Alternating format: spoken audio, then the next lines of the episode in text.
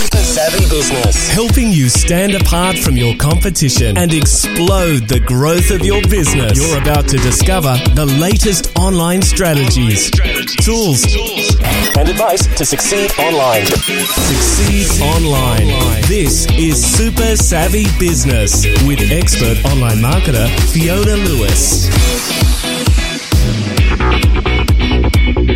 Hi, Fiona Lewis here from Super Savvy Business. Content marketing is not just about producing good quality content on a regular basis. That's really only the very first step of your co- overall content marketing strategy.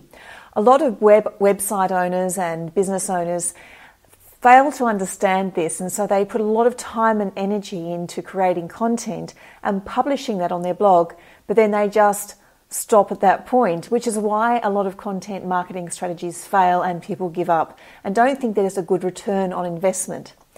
However, what I wanted to point out is that publishing your content is just the first step.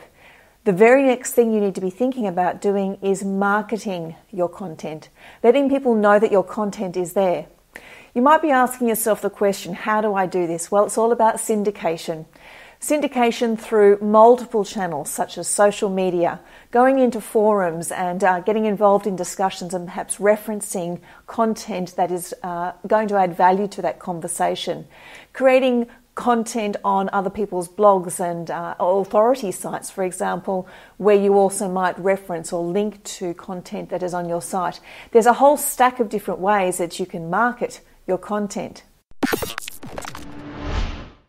Of course, there is another essential step in marketing your content, and that actually comes before you write it or even before you publish that content, and that is doing some keyword research. Finding out what your target market are actually searching for on the internet and then giving them information based around those searches. Now, these generally will be what we call long tail keywords, which are keyword phrases of between three to five words.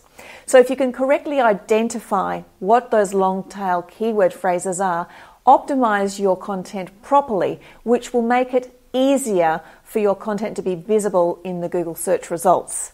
So, creating content is not just a set and forget process.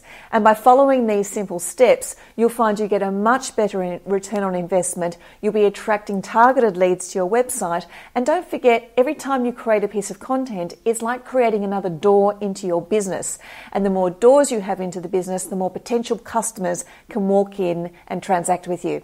That's all we have for today. My name is Fiona Lewis, and we'll look forward to seeing you on the next update. This has been Super Savvy Business with Fiona Lewis. Take the fast track to your success online. To find out how, visit supersavvybusiness.com now.